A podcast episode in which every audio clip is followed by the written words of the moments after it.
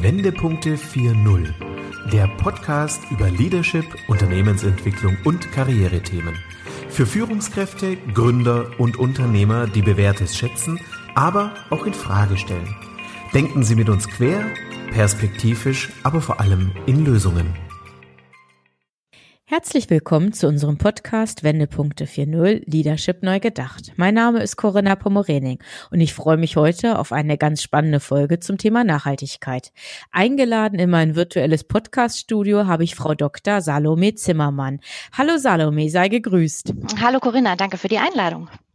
Ja, sehr gern. Salome, du bist ja Nachhaltigkeitsbeauftragte bei der Edeka Bank. Mhm. Und ich glaube, für unsere Zuhörenden wird es auch sehr spannend sein, tatsächlich mal zu hören, ähm, wie kann man tatsächlich Nachhaltigkeit in die Praxis integrieren. Wir hatten ja in einer der letzten Folgen den Professor Uli Holzbauer, der ja so ein bisschen auch Grundlagentransfer zum Thema Nachhaltigkeit geschaffen hat. Mhm. Und von daher freue ich mich jetzt mit dir natürlich ja praxisbezogen bezogen einfach mal zu sprechen. Vielen Dank, dass du dir die Zeit nimmst. Ja, sehr, sehr gern. Salome, was machst du denn tatsächlich als Nachhaltigkeitsbeauftragte? Das wollen wir gleich besprechen. Aber ich glaube, für die Zuhörer wäre es auch interessant zu hören. Du bist ja bei der Edeka Bank beschäftigt. Ähm, warum hat sich tatsächlich die Edeka Bank dazu entschlossen, eine solche Stelle, nämlich die Stelle der Nachhaltigkeitsbeauftragten, zu schaffen? Kannst du uns so ein bisschen Hintergrundinformationen dazu geben? Ja, kann ich natürlich sehr gerne machen. Es ist auch tatsächlich eine der Fragen, die fast immer als erste kommt. Warum denn eine Bank und dann auch noch die Edeka Bank sich mit dem Thema Nachhaltigkeit beschäftigt? Und die Antwort ist eigentlich ganz einfach, weil wir es müssen ähm, weil wir es müssen, wenn wir das Pariser Klimaabkommen ernst nehmen wollen. Also wenn wir noch den Klimawandel etwas entgegensetzen wollen, dann müssen wir auf diese 1,5 oder 2 Grad zuarbeiten und da müssen letztendlich alle ihren Beitrag leisten. Alle Privatpersonen und alle Unternehmen und alle Länder dieser Welt müssen das tun, was sie tun können und nämlich immer sich überlegen, wo ist der Hebel, den ich habe, in unserem Fall jetzt Edeka Bank, damit wir eben diese 1,5 oder 2 Grad noch erreichen können. Mhm. Und letztendlich ist das, was dahinter steckt, eine Form der Zukunftssicherung. Also ganz, ganz langfristig gesehen würden wir ja, wenn wir nicht klimakompatibel arbeiten als Bank, unsere eigene Existenz gefährden. Also tatsächlich im biophysischen oder ökologischen Sinne, aber auch natürlich im wirtschaftlichen Sinne. Wir sind als Edeka Bank ähm, Finanzinstitut der Edeka Gruppe und die Edeka Gruppe sozusagen hängt ja ganz stark davon ab, dass wir eine funktionierende Biodiversität haben, sonst gibt es nämlich kein Essen mehr zu verkaufen. Und insofern ähm, haben wir hier auch eine wirtschaftliche Basis auf, auf, auf Grundlage derer wir sagen, ähm, Klimaschutz muss einfach sein. Ja. Also mhm. das ist, das ist so das, wo ich immer sage, wir müssen es tun. Und dann ist es natürlich auch so, dass eben als Mitglied im, im genossenschaftlichen Verbund der, der Banken, aber auch eben als Mitglied im, im Edeka-Verbund dieses Thema Nachhaltigkeit uns ein Stück weit in die Wiege gelegt ist. Also zumindest insofern gedacht, als dass die Verantwortung für die Gesellschaft, und dazu gehört natürlich auch immer die Umwelt, ähm, Teil unserer Kernwerte ist. Und ähm, dieser Verantwortung wollen wir an der Stelle auch nachkommen.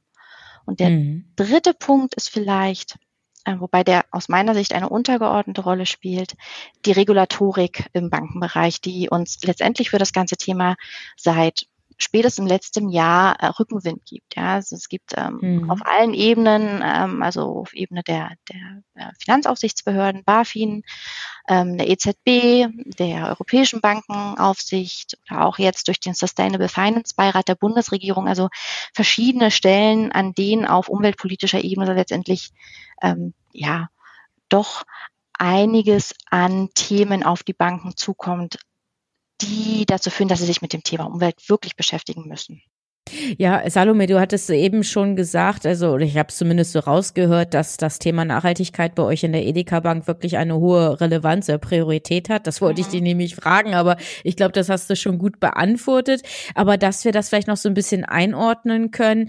Seit wann genießt dieses Thema Nachhaltigkeit diese Priorität? Kannst du das vielleicht noch kurz beschreiben? Ja, kann ich sehr gern tun. Also es ist tatsächlich noch nicht sehr, sehr lange ähm, so hoch auf die Agenda gesetzt, aber mhm. ähm, es ist sehr hoch auf die Agenda gesetzt. Ähm, wir haben Nachhaltigkeit als Teil unserer Unternehmensstrategie definiert, was letztendlich auch bedeutet, dass die Verbesserung unserer eigenen Nachhaltigkeitsperformance ein strategisches Ziel in der Unternehmensstrategie ist. Das heißt, es steht letztendlich auf einer Ebene mit Themen wie Erhöhung der Kundenzufriedenheit, Erhöhung der Mitarbeiterzufriedenheit und ähnlichem, ähm, mhm. was natürlich dazu führt, dass ähm, ja, wir an allen Stellen sozusagen ansetzen und das Thema Nachhaltigkeit vorantreiben.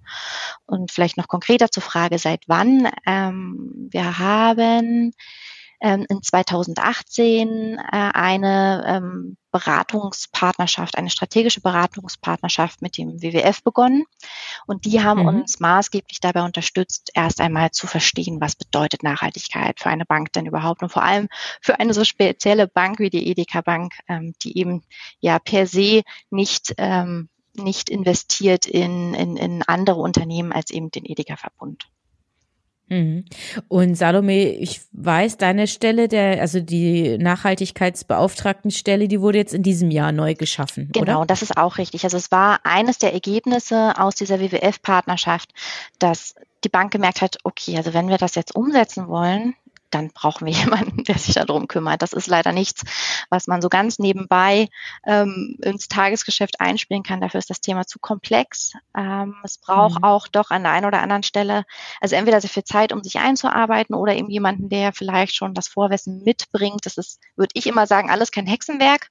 Aber ähm, wenn man eben Tagesgeschäft hat, dann ist das schwierig, sich, sich dem zu widmen. Und deswegen ähm, hat die Bank sich dazu entschieden, ja, meine Stelle zu schaffen. Mhm. Und auch hier vielleicht nochmal ähm, der Verweis auf die Relevanz des Themas. Also die Stelle ist angesiedelt direkt beim Vorstand und nicht eben irgendwo in der Kommunikationsabteilung, was auch mhm. nochmal unterstreicht, dass es eben ein Strategiethema ist und kein, kein mhm. Marketingthema. Mhm. Ja, und darauf hatte nämlich auch Professor Holzbauer in der Podcast-Episode ja. hingewiesen. Ähm, es darf kein Marketingthema sein oder dass man jetzt kommuniziert, nachhaltiger zu agieren, aber dann ist es vielleicht doch nicht ganzheitlich im Unternehmen integriert. Und von daher hat er den Hinweis gegeben, also wenn ein Unternehmen es wirklich mit der Nachhaltigkeit sehr ernst meint und das wirklich als strategisches Ziel auf der Agenda hat, dann mhm. braucht es auch diese Position des Nachhaltigkeitsbeauftragten. Das kann ich nur so unterschreiben, auf jeden Fall. Fall. Salome, wie kann man sich denn dein Aufgabenspektrum tatsächlich vorstellen? Was sind denn so deine Handlungsfelder in mhm. deinem Aufgabenbereich? Mhm. Also wir sprechen ähm, insgesamt ungefähr über, ja, es kommt da so ein wenig drauf an, wie genau man zählt, aber ungefähr fünf, perspektivisch sechs Handlungsfelder, die man in diesen Bereich mit hinein ziehen kann. Vielleicht ganz allgemein erst einmal als Überblick, was überhaupt das Ziel der Stelle ist. Ich sage immer so ein bisschen salopp, eigentlich ist das Ziel, meine Stelle wieder abzuschaffen. Ähm, das klingt erstmal paradox, aber letztendlich bedeutet es halt, dass die Absicht eigentlich ist, Nachhaltigkeit an allen Stellen im Unternehmen so integriert zu haben, dass mhm. es eben niemanden mehr braucht, der das ganzheitlich koordiniert und ähm, dann neue Konzepte entwickelt, sondern dass es an allen Stellen ganz automatisch mitläuft. Mhm. Ähm, das ist sicherlich nicht morgen der Fall. Vielleicht aus meiner Perspektive auch zum Glück nicht gleich morgen. Mhm. ich will den Job ja noch ein wenig länger machen.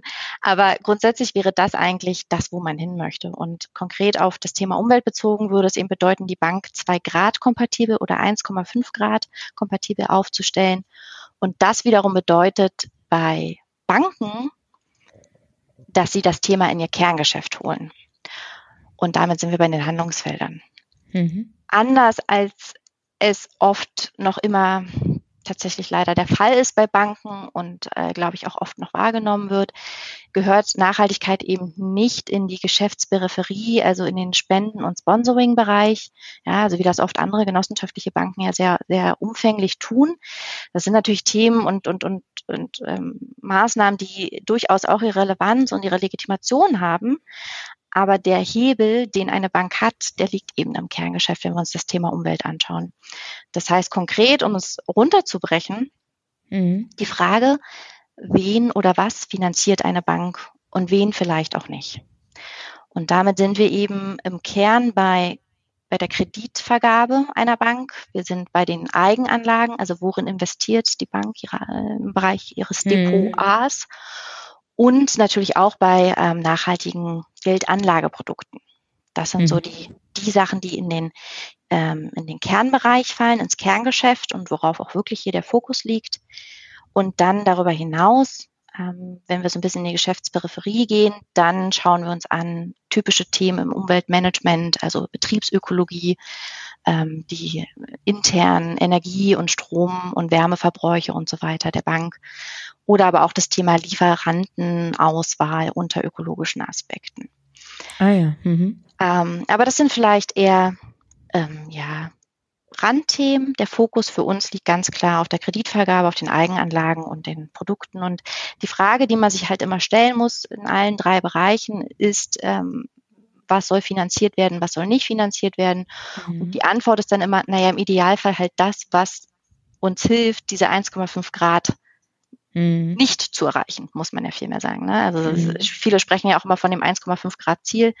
Das ist streng genommen auch nicht richtig. Das ist ja, wenn dann eigentlich eine Obergrenze. Eigentlich wollen wir das ja gar nicht erreichen. Mhm. Ähm, aber genau, das ist sozusagen das, ähm, was wir versuchen zu implementieren. Mhm. Das heißt, wenn ich eine klimaschädliche Investition tätigen möchte als Kreditnehmer, dann kann es sein, dass es bei euch kein grünes Licht gibt, weil das entsprechend ähm, hinsichtlich der CO2-Emission jetzt beispielsweise nicht in eure Kreditvergaberichtlinien dann passt. Genau, das wäre grundsätzlich das Vorgehen bei, ich sag mal, ähm, nicht Nischenbanken, ähm, dass die sich eben überlegen, dass sie bestimmte Geschäftsfelder nicht mehr finanzieren wollen. Also relativ mhm. üblich ist es inzwischen, dass größere Banken sagen, wir finanzieren oder ähm, keine, keine Neubau, ähm, Projekte von Kohlekraftwerken mehr, weil wir eben sagen, Kohle ist eine, eine Energiegewinnungsquelle, die, die nicht mehr zeitgemäß ist und die eben entgegen der Pariser Klimaziele steht. Mhm. Das sind mhm. natürlich aber Sachen, die haben wir noch nie finanziert. Ja, also deswegen ist das so ein bisschen ähm, als Edeka-Bank ähm, witzlos zu behaupten oder das sich als Klimastrategie zu setzen. Das hat halt gar keinen, das macht nicht wirklich einen Unterschied. Worauf wir gucken, ist im Prinzip auf die Edeka-Kaufleute, also die Immobilien, die wir finanzieren. Und da ist es natürlich primär unser, also deswegen gibt es uns unser genossenschaftlicher Auftrag, eben diese, diese Finanzierung auch vorzunehmen. Das werden wir auch weiterhin tun.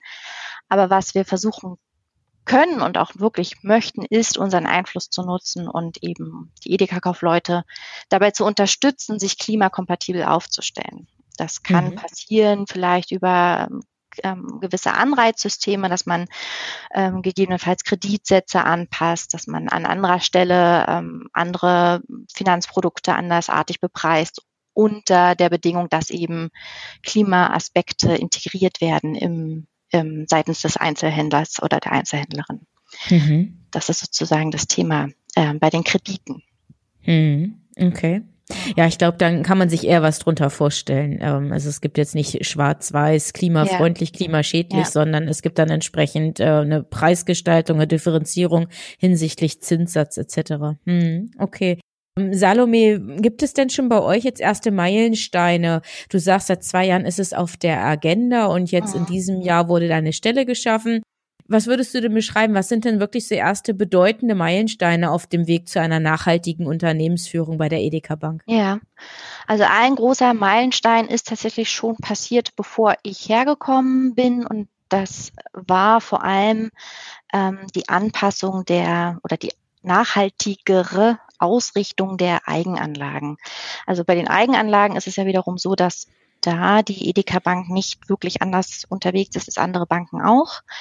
Und ähm, durch den WWF ähm, angeregt hat die Bank schon, ich meine, 2000 Ende 2018 beschlossen, ganz konkrete Branchen nicht mehr zu finanzieren über die Eigenlänge, also nicht mehr Anleihen oder dergleichen zu kaufen in Bereichen wie Atomenergie, nicht mehr in Unternehmen zu investieren, die in irgendeiner Art und Weise mit Menschenrechtsverletzungen in Zusammenhang gebracht werden oder nicht mehr in Länder zu investieren, die, die noch die Todesstrafe umsetzen, etc. etc.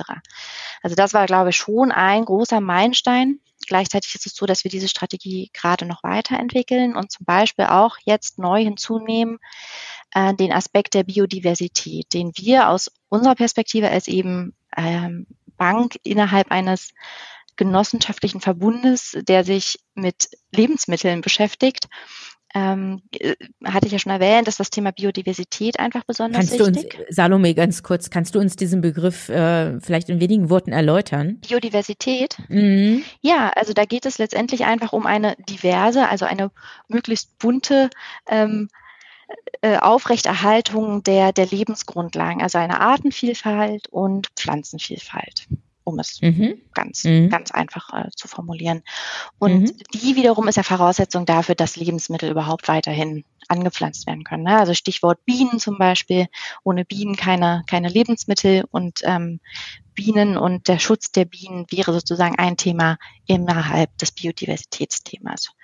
So. Mhm. Und weil das eben für uns so wichtig ist, haben wir gesagt, dass was diese Eigenanlagen betrifft, wir investieren nicht mehr in Unternehmen, die negativ auf Biodiversitätsbereiche einzahlen. Also mhm. Ähm, das ist, gibt es zum Glück Dienstleister, die äh, einem solche Informationen äh, bereitstellen, weil wir dafür intern gar nicht die Kapazitäten hätten, das selber zu beurteilen. Aber wir ähm, schauen uns ja eben entsprechende Werte an und sagen, wenn ein, eine Anleihe auf den Markt kommt, die vielleicht finanziell interessant ist, die aber von einem Unternehmen imitiert wird, das eben in negativem Zusammenhang steht mit Biodiversitätszielen. Also nach den SDGs wäre das das SDG 15, wenn mich nicht alles täuscht. Mhm. Dann investieren wir in dieses Unternehmen nicht. Und das finde ich schon, es, es hat vielleicht rein wirtschaftlich gesehen gar nicht den großen Effekt, aber es ist eine sehr starke Signalwirkung für Unternehmen. Ja, und konsequent, genau. Hm. Genau, und ja. das ist für uns konsequent, das ist für uns ja wirklich die logische Konsequenz aus unserem eigenen Geschäftsbereich und Geschäftsverständnis heraus. Hm. Ja, vielen Dank, Salome, für die Ausführungen. Mich würde jetzt auch noch mal interessieren, es gibt nun dich als die Nachhaltigkeitsbeauftragte eurer Bank, aber welche Verantwortung liegt denn jetzt, also im Kontext der Nachhaltigkeit, auch noch bei den Führungskräften? Also haben Führungskräfte jetzt vielleicht auch noch mal neue Aufgaben, die sich jetzt auf Nachhaltigkeit beziehen oder auf das nachhaltige Handeln? Oder gibt es vielleicht einen neuen Führungskodex bei euch in der Bank, der das dann auch mit einbezieht? Mhm.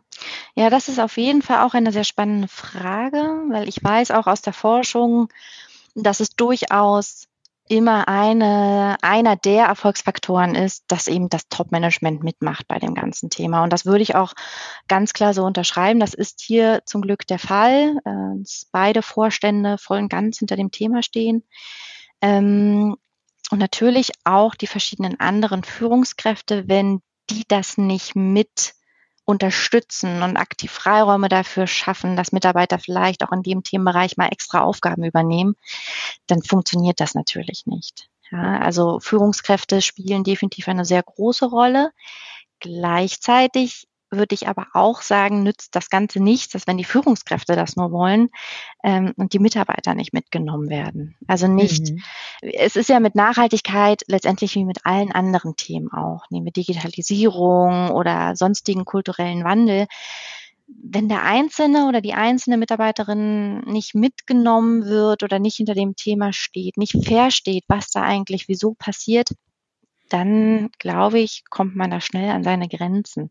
Also insofern, jetzt nochmal die Brücke zurück zu den Handlungsfeldern.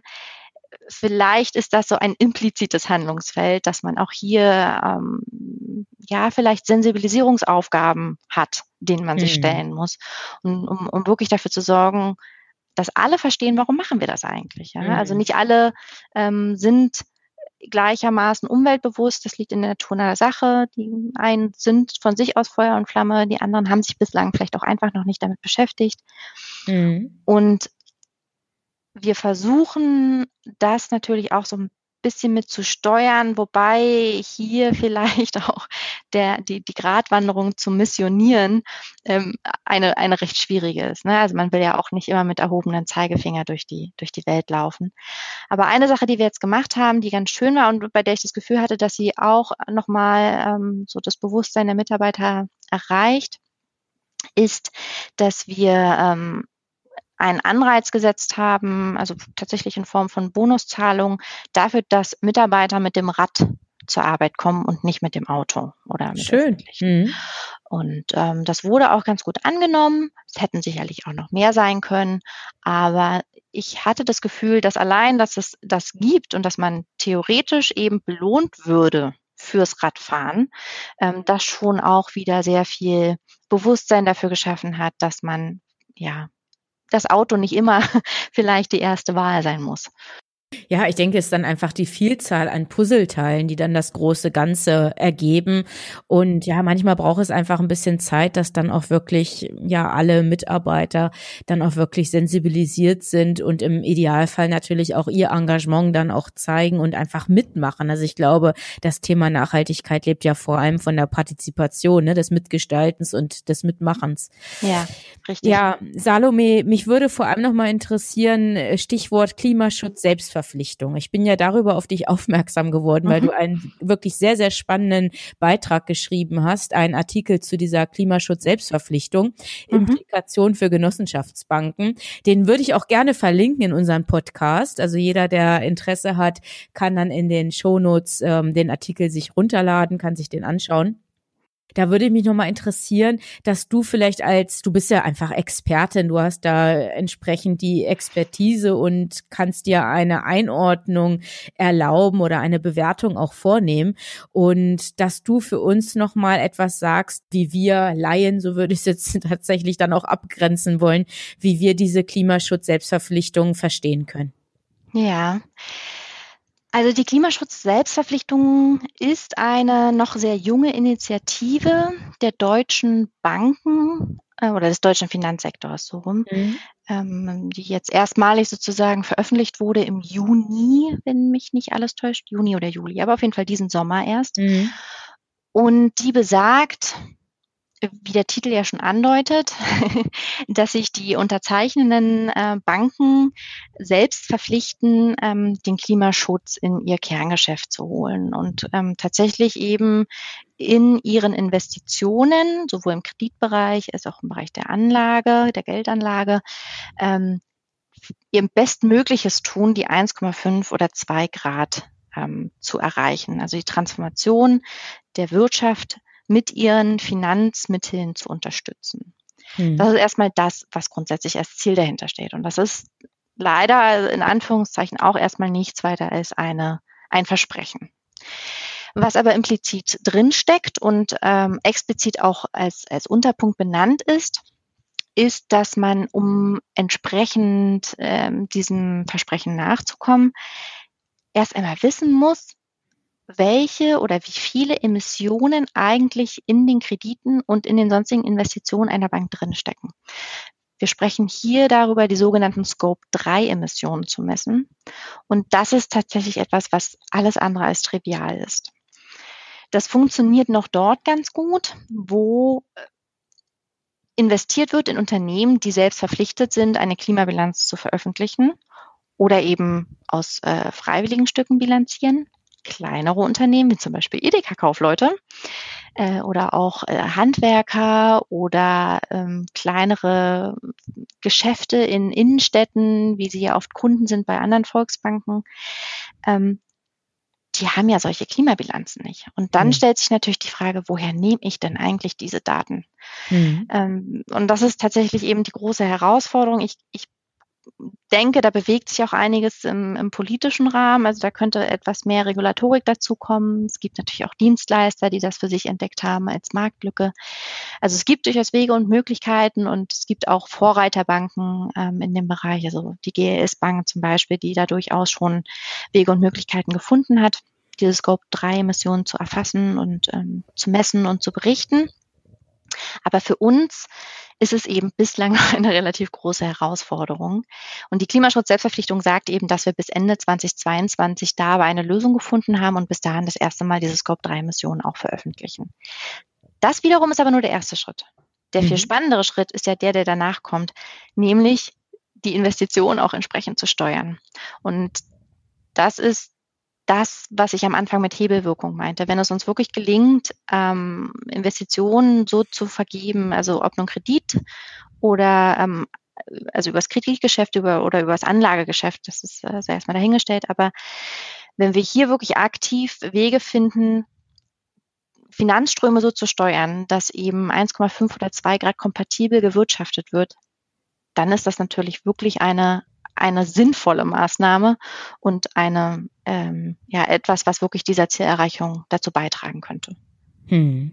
Wenn du jetzt auch über konkrete Handlungsempfehlungen noch mal kurz sprechen könntest, was ja. kannst du jetzt auch anderen Banken, die sich vielleicht noch nicht so weit auf den Weg gemacht haben wie ihr, die wirklich noch am Anfang stehen, was kannst du hier vielleicht so mit auf den Weg geben? Was kannst du raten? Was können da Empfehlungen sein? Ja.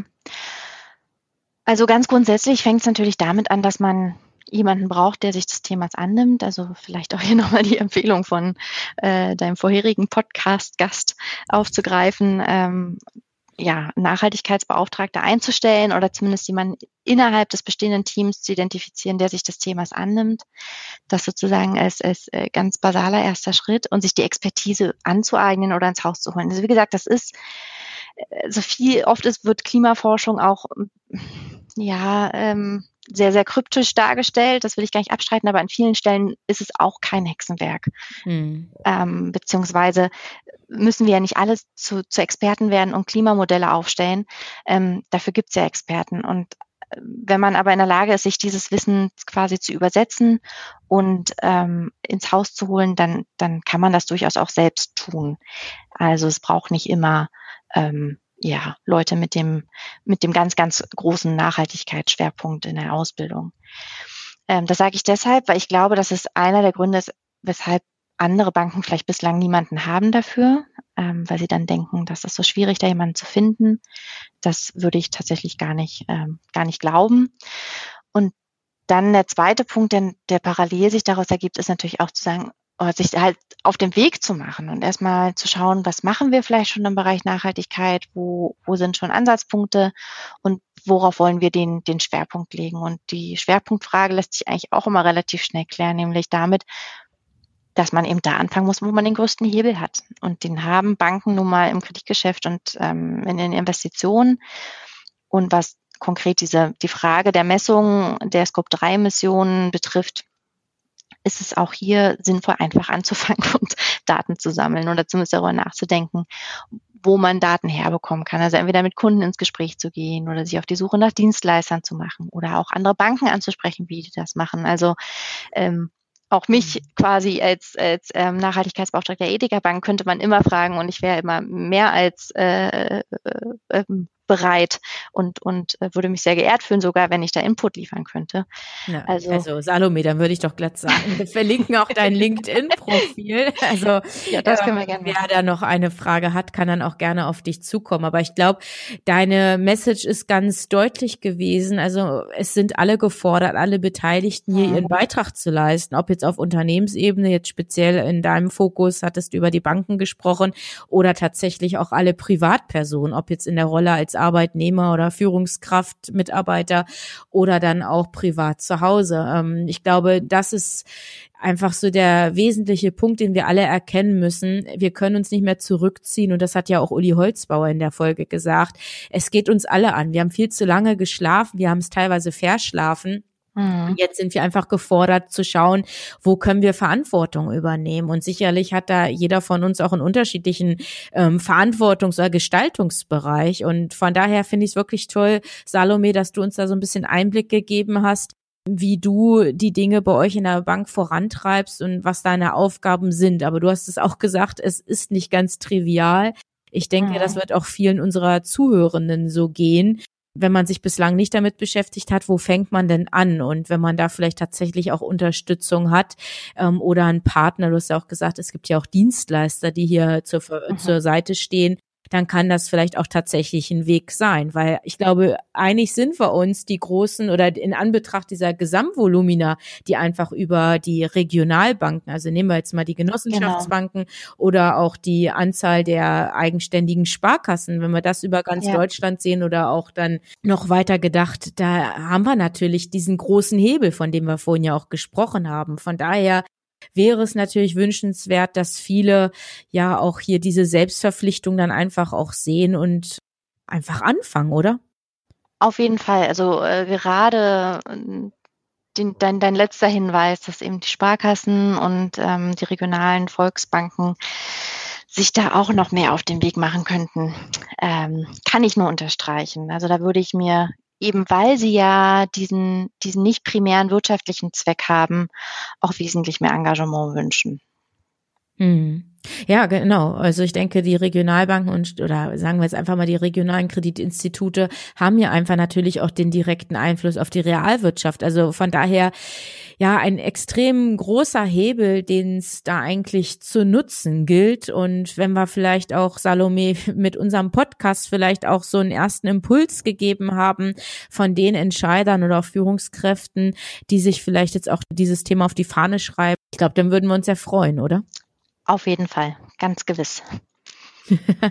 Salome, ich sage ganz herzlich Danke für deine Zeit, die du dir für dieses Thema, für unseren Podcast genommen hast. Wir verlinken deinen Artikel und wie eben gerade schon auch mit dir abgestimmt, dann auch dein LinkedIn-Profil und vielleicht auch noch eure Edeka Bank. Da habt ihr ja auch ähm, auf der Website schon ein paar Informationen zu dem Thema Nachhaltigkeit. Das können wir sehr gern so machen, ja. Super. Salome, dann alles Gute für dich und vor allem auch für deine Bestrebungen, dein Engagement als Nachhaltigkeitsbeauftragte bei der Edeka Bank. Vielen Dank und danke nochmal für die Einladung. Ja, sehr gern. Und auch an Sie, liebe Zuhörer, alles Gute und bis bald. Hören Sie gerne wieder rein, wenn eine neue Folge von Wendepunkte 4.0 Leadership neu gedacht auf Sie wartet. Abonnieren Sie unseren Podcast und besuchen Sie auch unsere Facebook-Gruppe.